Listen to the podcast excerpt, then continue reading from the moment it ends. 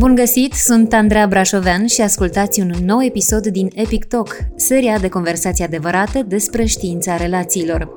Și în acest al treilea sezon îl am ca partener de dialog pe psihologul și autorul Gaspar Gheorghi, care ne va ajuta să înțelegem mai bine ce se petrece în noi și între noi.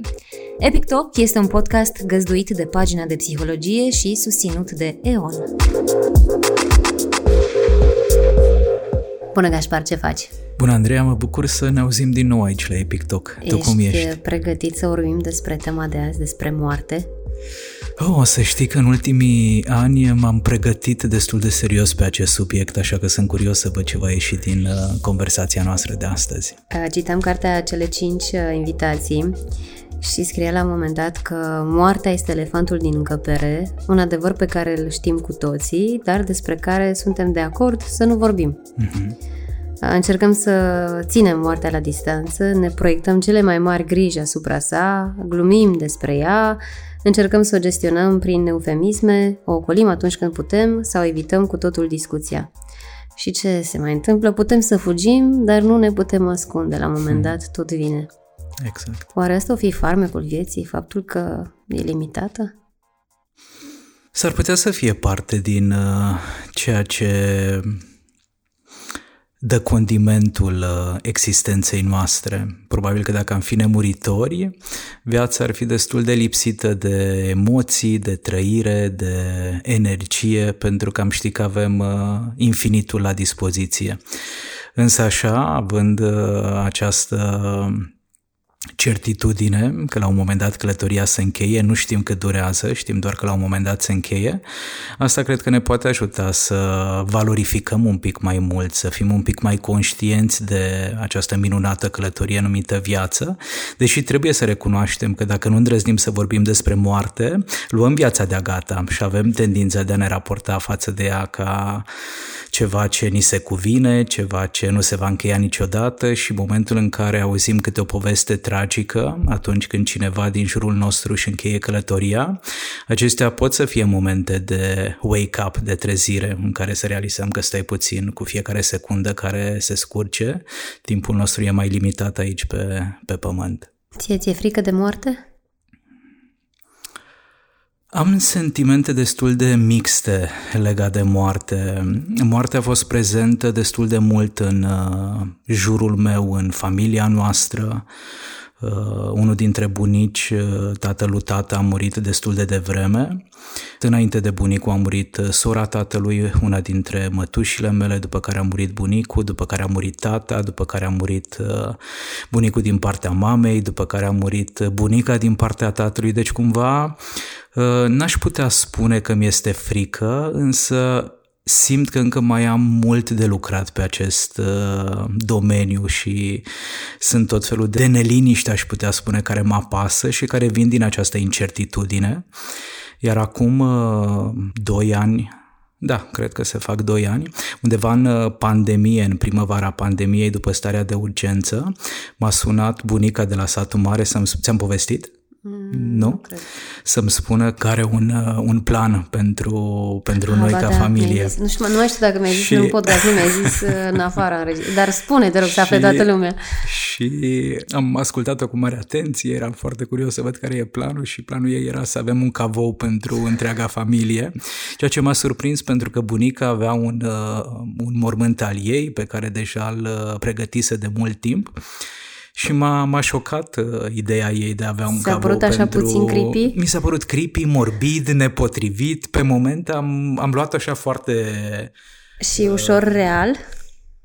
Reale sau ireale? Real, real, real da. Mi adică... s-a părut mai degrabă că nu e momentul în pandemie să vorbim despre așa ceva, după care au, au trecut uh, câteva zile și mă întrebam dacă când ar fi potrivit să vorbim despre așa ceva, dacă nu acum, când e moartea atât de aproape de noi. Adică ai avut senzația asta, exact senzația asta că e prea aproape dacă o spui cu voce tare oh, și dacă da, pregătești da, da. cavoul Mi s-a părut, timp? Uh, cred că eram într-un soi de evitare și mi-ar fi plăcut, ținând cont de cât de mare era nivelul de incertitudine apropo de pandemie.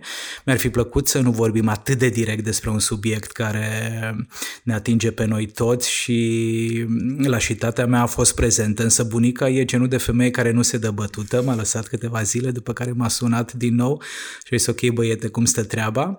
Și în acele câteva zile am conștientizat, am realizat că e ceva ce ar fi bine să discutăm. Și de atunci a început așa un dialog între mine și bunica, apropo de moarte, și am întrebat-o la rândul meu dacă e teamă de moarte și a zis că nu, nu e teamă deloc, nu, nici nu-și dorește să moară, asta e foarte important de punctat. Am întrebat-o atunci, bunica, tu te pregătești, e ceva ce... Și a zis că nu, mi-aș dori să trăiesc cât mai mult timp alături de voi, să mă mai bucur de familie, de viață, însă e un aspect pe care dacă nu-l aduc eu în discuție, cine să-l aducă? Iar bunica e cea mai în vârstă dintre membrii familiei. Așa că cred că atunci mi era mult mai frică decât îmi e acum. Acum, între timp, am apucat să mai decantez un pic lucrurile să mă mai uh, obișnuiesc cu ideea că da, călătoria e limitată. Eu nu vreau să pară asta o temă tristă, pentru că nu e o temă tristă. Uh-huh. Chiar îmi place foarte mult subiectul și mi se pare că privind cumva în față moartea, poate învățăm să trăim mai frumos viața. Oh, da. Și mi se pare că putem învăța să creștem mai frumos. Dar uh, vreau să revin puțin la bunica ta. Am văzut în jur și mi-au spus, inclusiv părinții mei au uh, rezolvat această problemă. Uh, și am auzit în jurul meu foarte mulți prieteni care spun că părinții lor și-au cumpărat uh, locul de veci Uh, și o fac așa cumva cu o liniște și ca și, nu știu, parcă vorbesc despre, ok, am rezolvat-o și pe asta, uh, am uh, cumpărat mașina, mi-am asigurat aia, mi-am făcut aia, am cumpărat și loc de veci. Și nu privesc așa ca pe ceva dramatic, cum poate uh-huh. noi mhm. fiind mai tineri privim, stai că mai este până acolo. Ei cumva, mi se pare că văd ca pe ușurare, că au reușit să rezolve ceva și să nu lase mai departe uh, Adică, nu știu, în momentul în care pleacă să n-aibă alte griji, uh, uh, copii, familia, să nu fie o bătaie de cap pentru ei, ce, ce o fi în mintea lor? Cred că sunt multe aspecte, Andreea. Pe de o parte e înțelepciunea, maturitatea, experiența de viață care ne arată că, da, cu toții ne îndreptăm în aceeași direcție și că la un moment dat ne asumăm să vorbim poate în interiorul nostru sau cu cei din jur despre moarte, deci s-ar putea să fie vorba despre acest aspect. Pe de altă parte, la fel ca tine și eu aud destul de des părinți, bunici care spun că nu ar vrea să-și împovăreze prea mult uh, copiii sau nepoții și vor să se asigure că au uh, o trecere lină pe lumea cealaltă. Și această trecere presupune inclusiv să fie hainele pregătite, să fie locul de veci asigurat, să fie discutate aceste subiecte legate de aș vrea să fiu înmormântat, aș vrea să fiu incinerat, aș vrea să fie o anumită slujbă, adică cred că pe măsură ce ne apropiem de vârsta a treia sau de vârsta înțelepciunii, ca să nu sune nepotrivit, începem să avem o perspectivă tot mai largă și mai amplă asupra lucrurilor și cred că devenim din ce în ce mai curajoși, din ce în ce mai îndrăzneți. Da, cred că o să înțelegem mai târziu, nu? Când aveam 20 de ani uh, și îmi spuneau femeile mai în vârstă, o să vezi că la 30 o să te simți cel mai bine în pielea ta. Mi se, bine, pe la 18-19 mm-hmm. mi se mhm. părea că 30 deja e, e mult. ai vârsta înaintată. uh, și e adevărat, în momentul în care ajungi și depășești vârsta de 30 de ani, parcă ești mai sigur pe tine, da. ai mai multă încredere în tine și vezi viața puțin altfel. Și chiar poți aborda subiectul moarte. Da, bine, cred că îl poți aborda la orice vârstă. Acum nu știu cum îl înțelegi la fiecare vârstă. Uite, sigur mai avem multe de învățat în timp. Am auzit zilele acestea un lucru interesant despre moarte și despre linia pe care o tragi atunci când ești pe patul de moarte. Oamenii nu se întreabă atunci dacă au construit o casă suficient de mare, dacă au avut suficiente camere, dacă uh, s-au îmbrăcat bine, dacă au avut cea mai bună mașină. Oamenii se întreabă dacă au fost iubiți, nu? Mm-hmm, da. Dacă au construit relații frumoase în jurul lor. Probabil că e foarte important pentru oameni să simtă că sunt iubiți, că au fost iubiți în timpul vieții. Da, da, da. Franco Staseschi, autorul cărții Cele cinci invitații, el a susținut foarte multe suflete să treacă de pragul morții. A muncit pentru mulți ani într-un hospice zen, exact, cu peste o mie de paturi. Și pentru cei care ne ascultă și nu știu ce e un hospice, e important de punctat că e acel loc în care ajung oamenii cu boli în stadii terminale, oameni ca noi toți, doar că poate mai puțin privilegiați de soartă. Și la propriu e un loc în care oamenii trăiesc pentru o vreme și mor împreună. Așa că... Mor decent.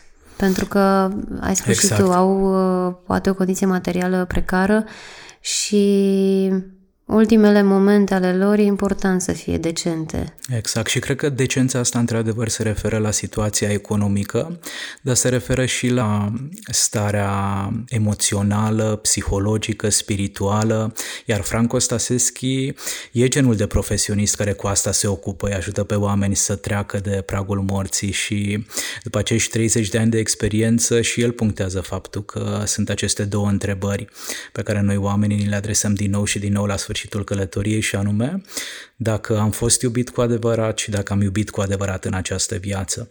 Dacă ne uităm la ce ne arată psihologia la modul general, această idee este confirmată de multe alte perspective și multe alte studii care spun că într-adevăr nu regretăm faptul că nu am avut mașinile cele mai frumoase sau hainele cele mai deosebite sau vacanțele cele mai luxoase, ci de regulă regretăm timpul pe care nu l-am petrecut cu cei dragi nouă, faptul că nu am fost acolo în momentele importante, faptul că ne-am canalizat energia înspre altceva, așa că revenind la ce ai punctat tu la un moment dat și mi se pare foarte, foarte frumos, dar într-adevăr moarda ne poate învăța o serie de lucruri extrem de importante despre viață.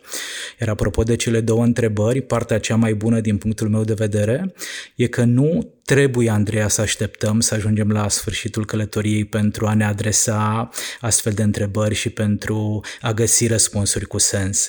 Putem începe din acest moment să vedem dacă într-adevăr iubim pe cei dragi nou așa cum au nevoie, dacă primim iubirea celor dragi nou. Am avut noi de curând o discuție apropo de cât de greu și cât de dificil e pentru unii dintre noi să ne permitem să fim iubiți în adevăratul sens al cuvântului. Mi se pare foarte important și să ne înconjurăm de oameni dragi nouă, oameni cu care ne simțim bine. Și exact ce spuneai și tu, nu știu, mi se pare că amânăm de foarte multe ori să facem ceea ce ne place cu adevărat, spunând că ok, hai că mai avem timp, o să schimb lucrurile pe viitor, dar cred că ar trebui să schimbăm de acum, din da. secunda asta, nu de la 1 ianuarie, nu de luni, nu din uh, 1 septembrie și așa mai departe. Da, da. E o lecție pe care unii dintre noi o învață un pic mai uh, ușor și mai repede. Alții o aleg pe calea cea grea. De exemplu, cred că în cartea mea Copilul Invizibil am povestit despre ultima mea ceartă cu tata atunci când uh, era o dimineață de primăvară, mă pregăteam să plec de acasă și tata era undeva în uh, curtea casei, destul de dărâmat și abătut. Era după o beție, iar eu eram în uh, perioada în care eram foarte frustrat și furios și supărat pe el, pe viață, pe lipsa lui de forță, de putere și mi-aduc aminte că m-am uitat la el și l-am făcut efectiv cu ou și cu oțet. Andreea, eram atât de nemulțumit de el și nu am avut niciun fel de control asupra cuvintelor care urmau să-mi iasă pe gură. Iar el stătea neclintit și privea spre mine cu, cu o privire destul de amorțită Dialogul nostru, care a fost de fapt un monolog doar din partea mea, s-a încheiat în acel moment, iar la câteva zile distanță am primit această veste cum că tata a murit. Iar uh, pentru mine a fost, uh, dincolo de șoc, o avalanșă de regrete, de îndoieli, de rușine, de vinovăție și mi-a luat foarte mult timp să, să ajung la concluzia la care a ajuns și Franco Staseschi, că ar fi bine să nu așteptăm prea mult. Eu în acel moment, când am avut această ceartă cu tata, mi-e clar că aș fi avut nevoie să să se adune cumva de dragul nostru al copiilor, de dragul familiei, să văd că își folosește resursele și n-am, n-am găsit cuvintele, nu am fost educat, din păcate, în maniera în care să-i spun, tata, am nevoie de tine, am nevoie să te mobilizezi. Și pentru că îmi doream o conexiune cu el, am criticat imaginându-mi că această critică o să-l ajute, dar lucrurile n-au stat așa Și după aceea am realizat că sunt momente în viața Andreea pe care dacă le lăsăm să treacă, ele nu se mai întorc. Iar acel ultim moment de conversație cu tata a fost un astfel de moment pentru mine. Și a fost o lecție, poate cea mai importantă lecție a adolescenței mele, să realizez că oricât de grea și de dificilă și de provocatoare ar fi viața, oricât de complicate ar fi relațiile cu cei dragi nouă, să nu-i luăm de-a gata. Să încercăm să vedem partea frumoasă, partea pozitivă, dincolo de toate lucrurile negative care sunt atât de evidente și pe care mintea le disecă cu atât de mare minuțiozitate. Așa că de exemplu, în calitate de terapeut, uh, mă străduiesc foarte tare să le transmit clienților mei că acest moment s-ar putea să fie mai important decât uh, l-am considerat în profunzimea sa și ce ar fi dacă am lăsat la o parte ostilitățile, disprețul și am încercat să purtăm o conversație autentică, vulnerabilă, dificilă, dar o conversație care să ne apropie. Gașpar, îți mulțumesc că ne-ai împărtășit acest moment atât de important și de intim pentru tine. Crezi că dacă ultima discuție a voastră s-ar fi încheiat cu îmbrățișare și cu un te iubesc, crezi că ai fi acceptat mai ușor moartea lui?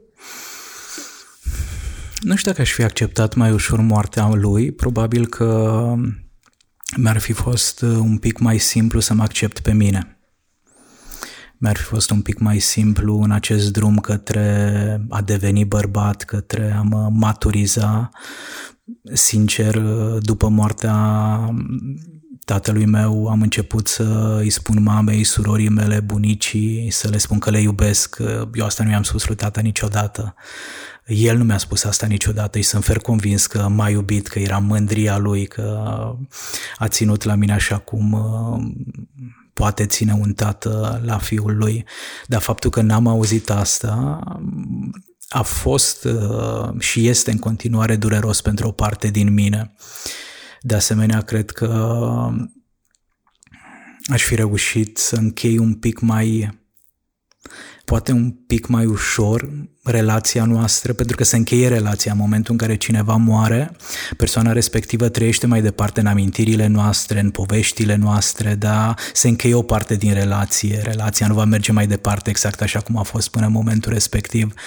Și cred că mi-ar fost un pic mai simplu în procesul de, de jelire, de doliu, care la mine a fost un doliu complicat și a durat uh, mulți ani până să accept uh, greșeala mea, păcatul meu relațional și să realizez că atât am putut în momentul respectiv, atât am putut amândoi și eu și tata. Cașper, sunt sigură că în situația ta sunt foarte mulți oameni, adică în situația de a pierde pe cineva drag cu care poate s-au certat sau n-au apucat să își mărturisească lucruri importante, precum iubirea, faptul că țin unii la alții, ce pot face oamenii în astfel de situații? Cum acceptă moartea? Cum merg mai departe ca să nu aibă această perioadă de doliu atât de îndelungată cum ai mm-hmm. păzit tu? La mine doliu a fost complicat și îndelungat pentru că nimeni nu mi-a spus sau nu m-a învățat, e adevărat că nici eu nu m-am deschis spre nimeni pentru a vorbi despre suferința mea și eram ferm convins, aveam 18 ani și un pic și eram ferm convins că suferința este un act de slăbiciune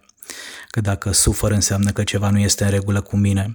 Mai mult decât atât veneau uh, toate aceste gânduri autocritice și de dispreț la adresa tatălui care îmi spunea că după cine plângi, după un alcoolic, după un om care n-a fost în stare să vină treaz la festivitatea ta de încheiere a clasei a 12, am un om care mergea uh, chinuit pe stradă și care era în ultimele lui luni de viață mai degrabă beat decât treaz. Vocea aceasta critică.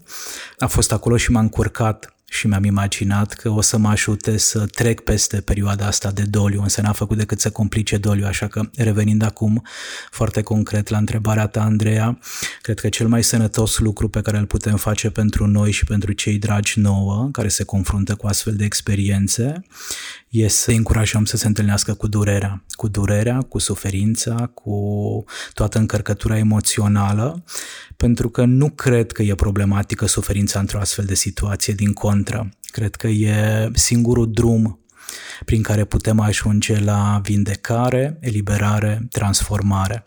Și cu cât evităm mai mult această suferință, cu atât o să ne fie mai greu. Și e adevărat că în secolul 21, din păcate, există această cultură a gândirii pozitive, a atitudinii pozitive, să fie totul ușor, confortabil, la un click distanță, totul să se rezolve repede.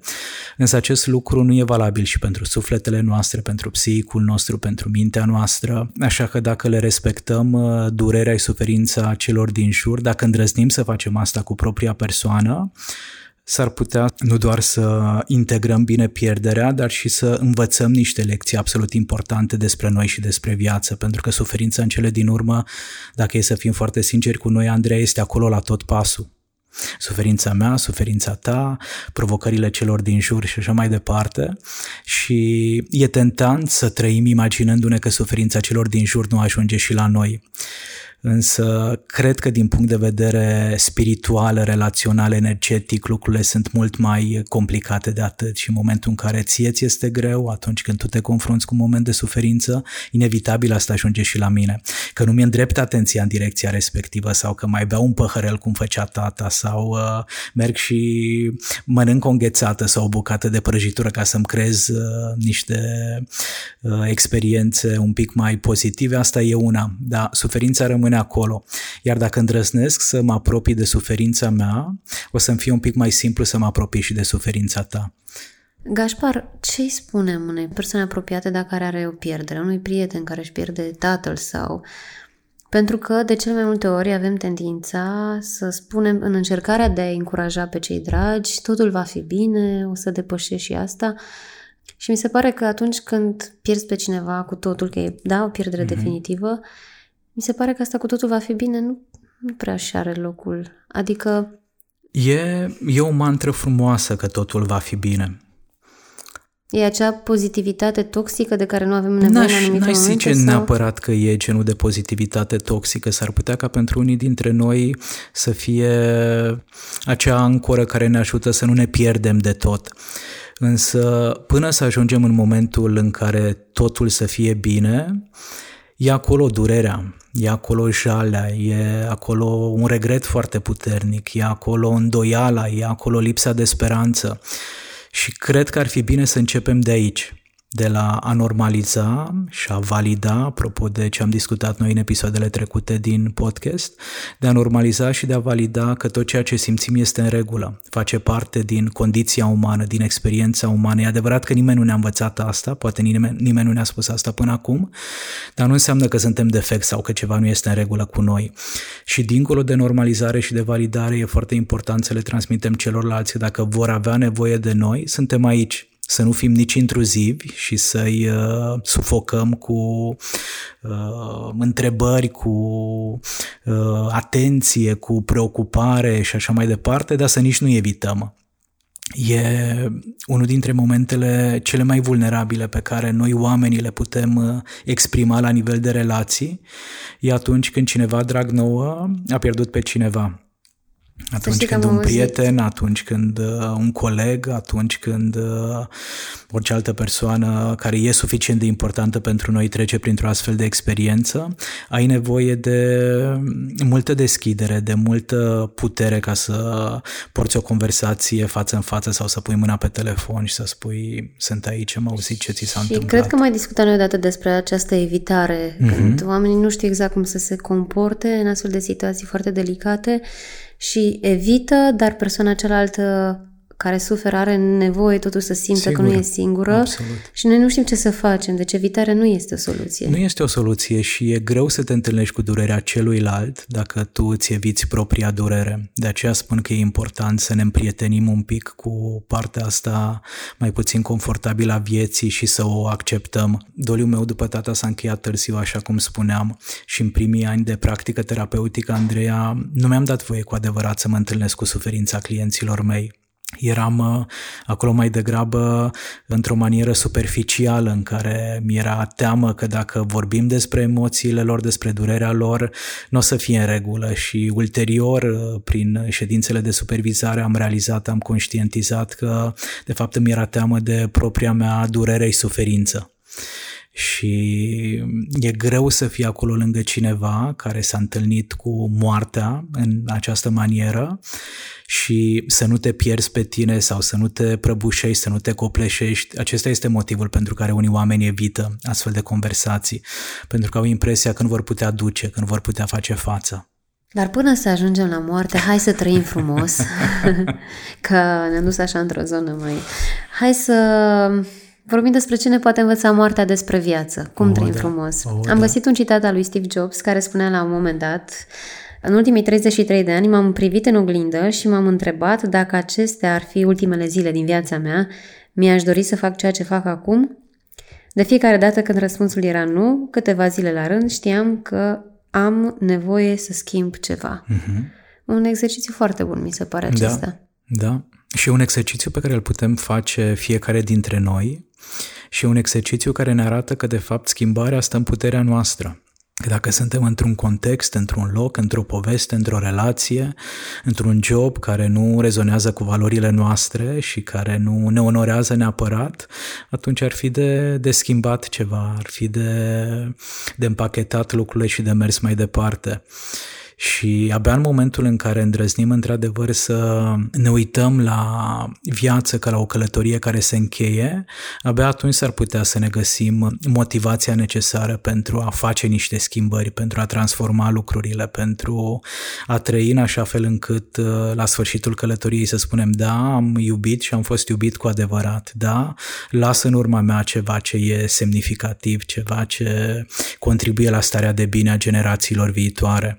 Iar Franco Staseschi vine cu aceste cinci lecții pe care le, le prezintă în carte și el spune că înainte de toate ar fi bine să nu mai așteptăm să nu lăsăm timpul să treacă, ci să acționăm în așa fel încât să fim mândri de noi, să ne ducem energia către relații, după care tot el spune să primim totul și să nu refuzăm nimic, ceea ce se leagă un pic de suferință și de faptul că da, viața nu e doar lapte și miere și apropo de filozofia budistă, că el e un uh, budist la, la bază, deși a fost botezat uh, catolic, însă la vârsta adultă am mers spre, spre budism și, de asemenea, apropo de catolicism, descrie un moment destul de sensibil din adolescența lui, dincolo de faptul că și-a pierdut ambii părinți din cauza consumului de alcool destul de, de vreme. În, înainte să îi moară părinții, a fost abuzat sexual de către un preot catolic și toată experiența a durat, din păcate, mai mulți ani și povestește despre asta, cred că exact la, la această a doua lecție importantă, primește totul și nu refuza nimic și el spune că da, nu își poate schimba trecutul, însă poate învăța din el, poate să transforme această suferință într-o oportunitate de creștere și de dezvoltare. După care el spune de asemenea ca a treia lecție să ne aducem tot sinele în experiență, să nu lăsăm nimic pe din afară, să nu intrăm doar cu o parte din noi în experiență experiență, adică nu doar cognitiv sau nu doar emoțional sau nu doar comportamental, ci cu toată esența noastră să fim acolo. Asta înseamnă și a fi mindful, a, a trăi de plin conștient de ceea ce se întâmplă. A patra lecție e găsește un loc în care să te odihnești, în mijlocul uh, vâltorii vieții și acest loc pentru unii dintre noi ar putea să fie o relație, ar putea să fie un moment de meditație, ar putea să fie o rugăciune și ultima lecție, spune el, pe care ne-o predă moartea despre viață, e să ne cultivăm mintea neștiutoare, să nu avem impresia că le știm pe toate, să nu trăim ca niște oameni autosuficienți, ci în mod constant să rămânem deschiși uh, la minte. Și cred că dacă îndrăznim să trăim uh, în baza unor filozofii asemănătoare, nu neapărat să ținem cont de fiecare lecție pe care o prezintă autorul Franco Staseschi, dar să fim conștienți de faptul că lucrurile se încheie, să fim conștienți de faptul că nu o să ne mai întâlnim niciodată cu acest moment, să fim conștienți de faptul că dacă lăsăm părți din noi pe din afară, tot noi suntem cei care pierdem și cum pierdem apropo de asta. Una dintre experiențele, Andreea, pe care le aud foarte des în ultima vreme în cabinet, net, dar și în discuțiile cu prietenii, e că totul trece atât de repede. Azi e luni și parcă mâine deja e sfârșitul săptămânii. Acum am sărbătorit Crăciunul și acum am sărbătorit Paștele. Acum am fost în vacanța de primăvară, acum suntem în vacanța de vară acum deja. Nu, ai născut, acum trimis copilul exact, la școală. Exact, exact, la școală, la facultate și așa mai departe. Și apare această întrebare, această curiozitate, de ce trece totul atât de repede? Iar răspunsul pe care eu îl punctez de regulă e că nu suntem cu adevărat prezenți în ceea ce simțim și în ceea ce trăim, pentru că totul e pe pilot automat, mintea e centrată pe ce am de făcut, pe to-do list și așa mai departe și uit să fiu acolo prezent cu energia mea, cu corpul meu, cu experiența mea interioară, nu doar cu cea exterioară și dacă îndrăznim să facem asta, o să vedem că nu mai trece timpul atât de repede. Însă noi nu îndrăznim să facem asta pentru că fugim de noi, fugim de emoțiile noastre și de emoțiile celor din jur. Păi și când suntem în vacanță, atunci nu suntem mai prezenți totuși. Sau uh, și în vacanță ne plânge, ah, mai am trei zile de vacanță și pe aceea mă întorc la muncă. Vezi, sunt tot felul de experiențe pe care le avem. Eu sunt genul de om care atunci când începe vacanța are nevoie de câteva zile pentru a se deconecta de la muncă, pentru a-și liniști motoarele și îmi dau seama că în ultimele zile de vacanță încep deja să mă gândesc tot mai mult la proiecte, la ce se întâmplă după ce mă întorc la muncă din vacanță, adică îmi repornesc uh, motoarele. Și undeva în mijlocul vacanței recunosc că trăiesc și acea senzație de relaxare, de odihnă și mă întreb cum ar fi viața mea dacă m-aș odihni mai mult, dacă m-aș relaxa mai mult, dacă nu m-aș grăbi atât de mult să fac uh, X, Y, Z lucruri. Uite, mi-am amintit uh, de o întâmplare. În 2019, înainte de pandemie, am plecat cu sora mea și cu o, o gașcă de prieteni să o sărbătorim pe ea în Portugalia. Mm-hmm și chiar înainte cu o zi sau două să plecăm în vacanță, am aflat de la service costurile uriașe pentru mașina mea. Enorm, o sumă uriașă. Uh, și în momentul acela m-am liniștit, am pus pe hold toată problema aceea și am plecat în vacanță ca și cum nimic s-ar, s-ar fi întâmplat. Uh-huh. Uh, și am reluat problema în momentul în care m-am întors. întors. Da. Uh-huh. Dar era o sumă foarte mare, nu știu, poate n-ar mai fi trebuit să mă duc în vacanță, uh, să nu mănânc nimic acolo, să stau doar pe plajă și să mă uit să admir pescărușii. Dar, uh, da, în unele situații... Și acesta e un exercițiu foarte bun. Să avem această autodisciplină în care să nu fugim de realitate, să o privim în ochi, da, am de plătit suma respectivă de bani, însă să nici nu lăsăm uh, aceste vești proaste să ne dea complet peste cap uh, viitorul sau să ne abatem de la planurile care știm că sunt importante pentru noi. Eu am crescut într-o familie în care, nu știu cum era la tine, dar la noi vacanțele nu contau prea mult, erau văzute ca o pierdere de vreme, o risipă de bani și e, e nevoie de un angajament ferm din partea mea în calitate de adult să nu fac rabat de la momentele acestea de odihnă, de relaxare și să-mi spun că da, am nevoie de ele pentru a putea să-mi transform toate visurile și planurile în realitate, pentru că altfel mă epuizez atât de mult încât nimic nu mă mai satisface, nimic nu mă mai mulțumește, așa că da, avem nevoie de capacitatea asta de a pune la o parte ceea ce e îngrijorător, de a ne bucura de viață și după aceea de a ne întoarce cu alte forțe, cu o energie pe care să o folosim pentru a face rost de banii respectiv, de exemplu se rezolvă toate până la urmă. Uh, aș vrea să ne întoarcem puțin la prima invitație, mm-hmm. prima dintre cele cinci invitații, nu aștepta. Așteptăm prea mult, aștept... ce așteptăm de fapt noi? Sperăm la o zi de mâine mai bună, la vești bune, că Universul ne trimite cadou ceva? Cred că suntem uh, fără să realizăm, Andreea, într-o continuă așteptare. Uite, eu personal aștept să vină primăvara pentru că nu-mi place iarna. Aștept să vină vacanța să dorm un pic mai mult. Aștept să vină sărbătorile să mă întâlnesc cu cei dragi mie. Aștept să se lungească ziua să pot să citesc mai mult decât citesc de obicei. Și nu neapărat asta e problema, că avem planuri legate de viitor, ci că de regulă ne suspendăm bucuriile din prezent în speranța în care o să ne dăm voie să le trăim la un anumit moment. Aștept să termin sesiunea și după aceea o să mă relaxez și o să mă bucur mai mult de prieteni.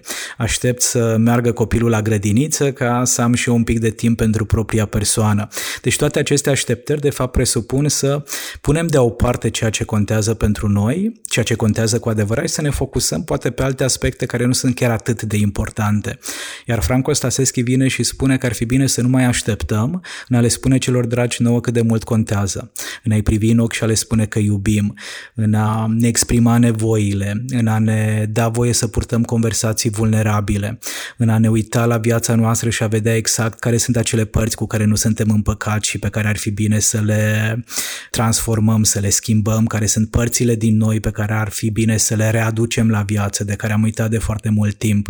Probabil că sunt oameni care așteaptă să-și exprime scuzele față de cineva sau să ierte pe cineva sau să reia conversațiile și legătura cu, cu cineva cu cine n-au mai vorbit de foarte mult timp. Deci la asta se referă Franco Staseschi, la nu ne imagina că avem toată viața la dispoziție pentru a face lucruri, pentru că, apropo de exemplu meu personal, unele lucruri nu le mai putem face după aceea. Ar fi bine să ne întrebăm mai des, asta e viața pe care vreau să o trăiesc, asta e viața mea, viața pe care mi-o doresc? Cred că ar fi bine, da, să, să ne întrebăm, chiar dacă nu în fiecare dimineață sau în fiecare seară, dar cel puțin o dată pe săptămână. Mai citam despre regretele pe care le au oamenii la final. Unul ar fi, aș fi vrut să am curajul să-mi urmez drumul, să-mi mm-hmm. urmez visurile. Da. Al doilea, aș fi vrut să-mi arăt adevăratele sentimente. Mm-hmm. Și asta cred că vine și cu o doză de autenticitate, nu? Pentru că dacă ești uh, real în fața celorlalți, dacă îți cunosc adevărata față și tot ceea ce simți tu, uh-huh. cred că și relația e mai autentică. Nu? Absolut, absolut. E tentant să ne punem visurile cele mai importante în așteptare și să alegem să trăim o viață la mâna a doua o viață cu care nu rezonăm cu adevărat, dar care nici nu ne expune unor riscuri. Pentru că, de fapt, de aceea evităm să mergem în direcția visurilor noastre, de teamă că nu o să facem față stresului, provocărilor, că nu o să fim în stare să ne ridicăm după momentele de cădere, pe când viața ne arată că nu poți ajunge la succes fără să te întâlnești și cu eșecul, fără să-ți dai seama că, da, te împiedici pe drum, da, ai forța necesară pentru, pentru a te ridica. Mi-ar fi plăcut să muncesc mai puțin. Uh-huh. Este iarăși Asta probabil un regret. că, probabil că va scrie pe piatra mea de mormânt lui Gașpar, i-ar fi plăcut să, să muncească mai, mai puțin în această viață, da. Deci uh, să luăm aminte, ce ne, să punem în balanță, nu? Ok, muncesc mai mult, mai mulți bani, dar n-am timp să-i cheltuiesc. Bine, da. aici, mai ales uh, eu n-aș putea să cheltuiesc. N-ar fi, n-am nevoie de foarte mult timp să cheltuiesc, dar uh, da.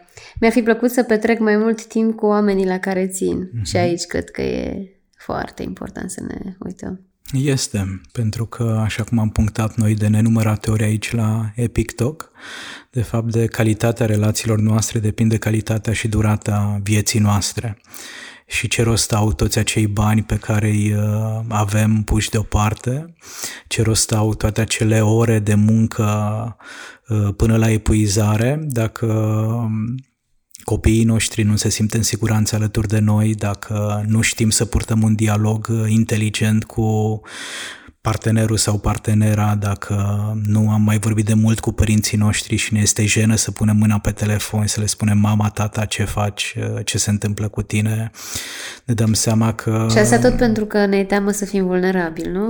Pentru că nu suntem obișnuiți cumva să tolerăm tot disconfortul pe care corpul nostru îl produce și pe care cumva starea asta de vulnerabilitate ni-l face destul de evident suntem uh, mult mai tentați să facem ceea ce știm că va da rezultate pozitive și ne va duce către succes, decât să ne asumăm momentele astea de rătăcire, de eșec, de cădere. Un alt regret pe care l-au oamenii, mi-aș fi dorit să îmi permit să fiu fericit. Uh-huh. Să facem alegeri mai bune pentru noi. Da. Mi se pare că uneori alegem pentru alții, să fie bine pentru alții, ne sacrificăm, cum facem alegerile pentru noi? Avem nevoie, Andreea, să ne uităm serios la propria viață, poate la o săptămână din viața noastră și să ne întrebăm uh, cât din atenție, din energie, din uh, bunăvoință am îndreptat și spre propria persoană.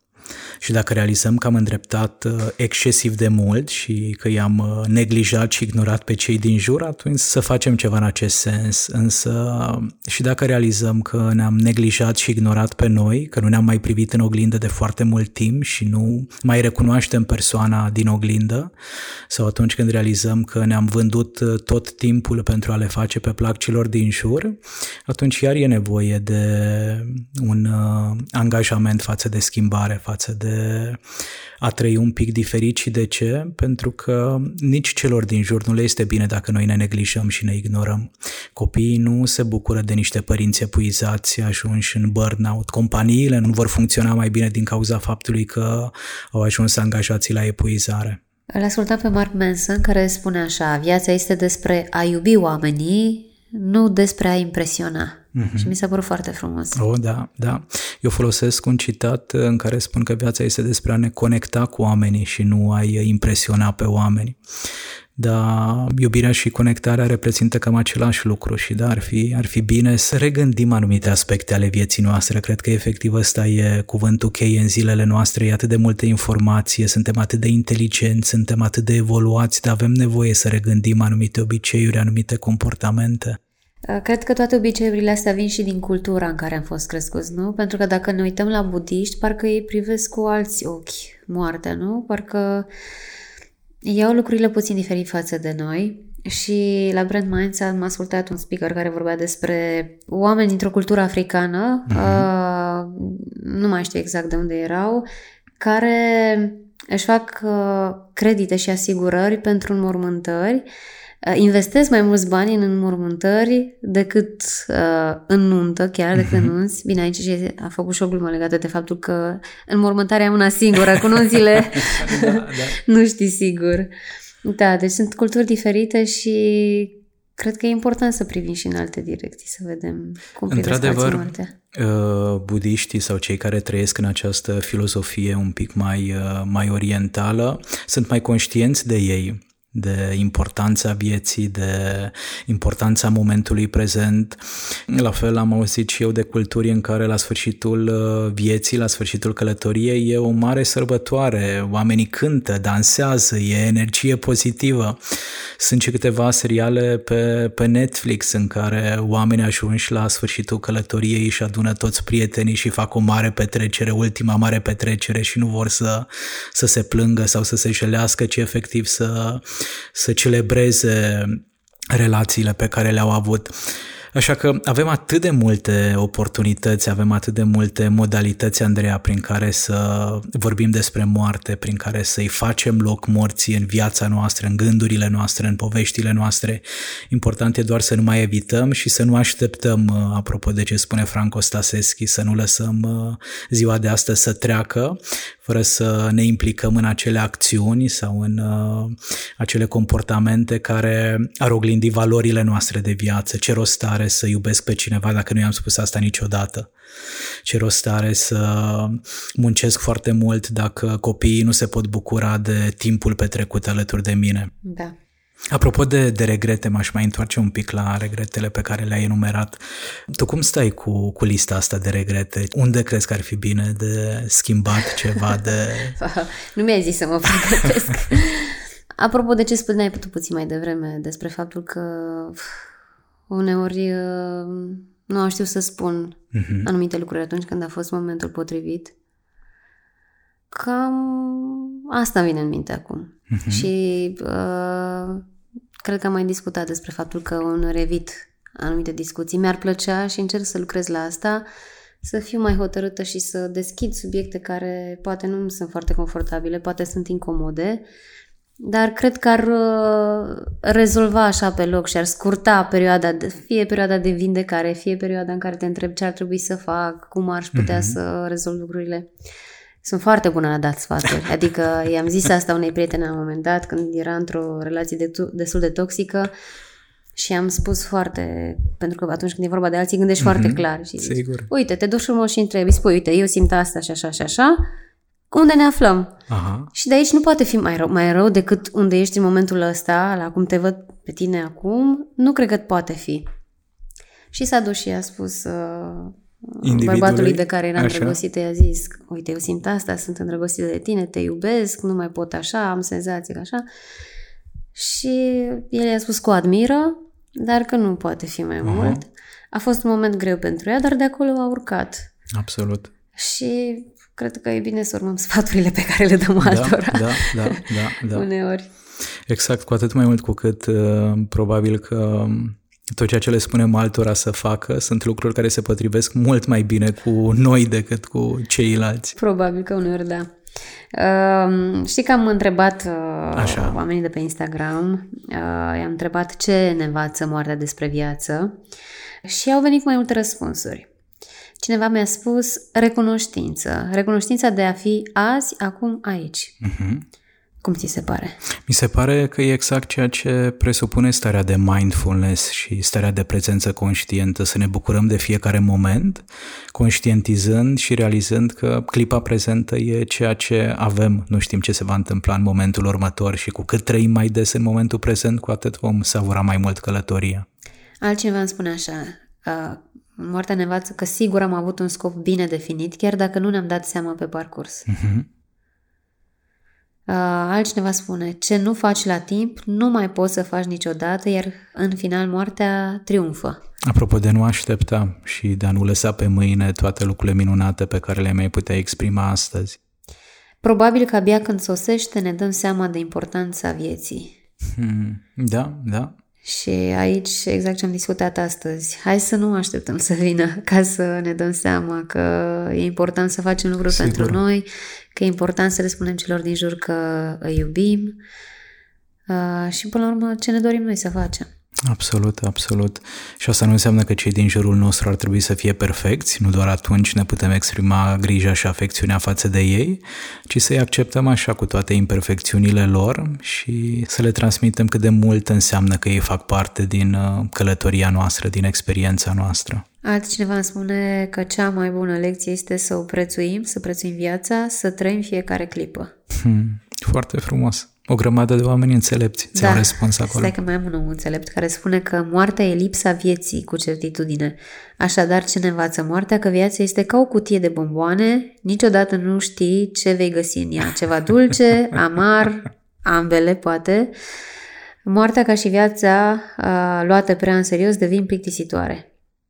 Da. Asta... Sigur că dacă nu faci altceva decât să te chinui cu gândul că vine moartea și nu știi ce se întâmplă odată ce s-a încheiat călătoria și vrei să ai certitudine, atunci într-adevăr ratezi uh, frumusețea vieții. Gașpar, uh, ce cărți ne recomanzi legate de această temă? Sunt cel puțin trei autori care mie îmi sunt uh, foarte dragi. E Franco Staseschi cu cele cinci invitații, una dintre cele mai recente cărți publicate la pagina de psihologie. E Elisabeth Kübler-Ross, uh, una dintre cele mai importante voci din uh, psihologia pierderii și are o carte tradusă în limba română, se găsește și ea pe platforma pagina de psihologie.ro și mai e un psiholog junghian care mie, mie foarte drag, Verena Cast, și care prezintă moartea în special din perspectiva celor care rămân, cum uh, acceptăm, cum integrăm, cum uh, ne raportăm noi față de pierderea celor dragi. Și ea spune un lucru care pentru mine a fost uh, absolut revelator în momentul în care l-am citit prima dată și anume pierderea unei persoane importante e un moment de reinventare a sinelui pentru că nu doar că celălalt nu va mai face parte din viața noastră așa cum a fost până în momentul respectiv, dar nici noi nu vom mai fi în viața noastră așa cum am fost până în acel moment. Deci totul se schimbă, totul se transformă, totul are posibilitatea de a fi regândit și reinventat și vine cu multe astfel de idei extrem de profunde și dătătoare de mult sens, Verena Casta. Acestea sunt cele trei recomandări și probabil că sunt multe alte subiecte, dar cu acești trei autori eu rezonez suficient de bine încât să-i recomand cu inima deschisă. Ce frumos ai spus. Sau ce frumos a spus. Exerciții pe care am putea face, uite, de exemplu, mă gândeam atunci când mi-ai povestit despre tatăl tău și că a durat mult doliul, că n-ai apucat să-i spui uh-huh. că îl iubești, ceea ce ți-ai fi dorit probabil. Pentru cei care se află în situația asta, nu știu, ajută să scrie o scrisoare celui drag? E un instrument terapeutic, acela în care scriem o scrisoare care să conțină nu doar uh, momentele frumoase, dar și momentele grele și dificile. Ar fi bine să nu, să nu fugim de ele. După care e un uh, instrument terapeutic și acela în care mergem la mormântul uh, persoanei uh, care a decedat și purtăm acolo o conversație, fie în gând, fie în șoaptă, fie cu voce mai tare dacă suntem uh, singuri. Însă uneori e suficient, Andreea, să ne imaginăm că în scaunul de lângă noi stă persoana dragă care nu mai e fizic prezentă, e doar energetic și spunem toate acele lucruri pe care la momentul respectiv ne-am îndrăznit să le punem în cuvinte. Deci nu suntem nebuni, a recomandat nu suntem psihologul, nebuni. Exact, terapeutul. Exact, exact, exact și s-ar putea ca toate acestea să fie benefice și pentru procesul de doliu, dar și pentru a ne duce viața mai departe un pic mai împăcați cu noi, cu sinele nostru, cu durerea noastră. Mulțumesc tare mult, Gașpar. Uh, tragem linie și concluzia acestui podcast e că e important să ne trăim viața cât exact, mai frumos. Exact. Mulțumesc tare frumos, Andrei. Și eu.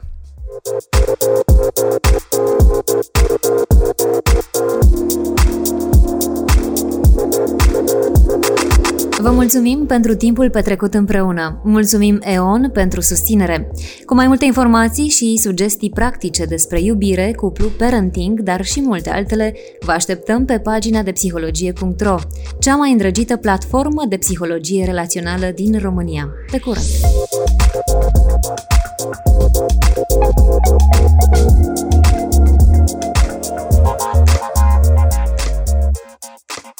Thank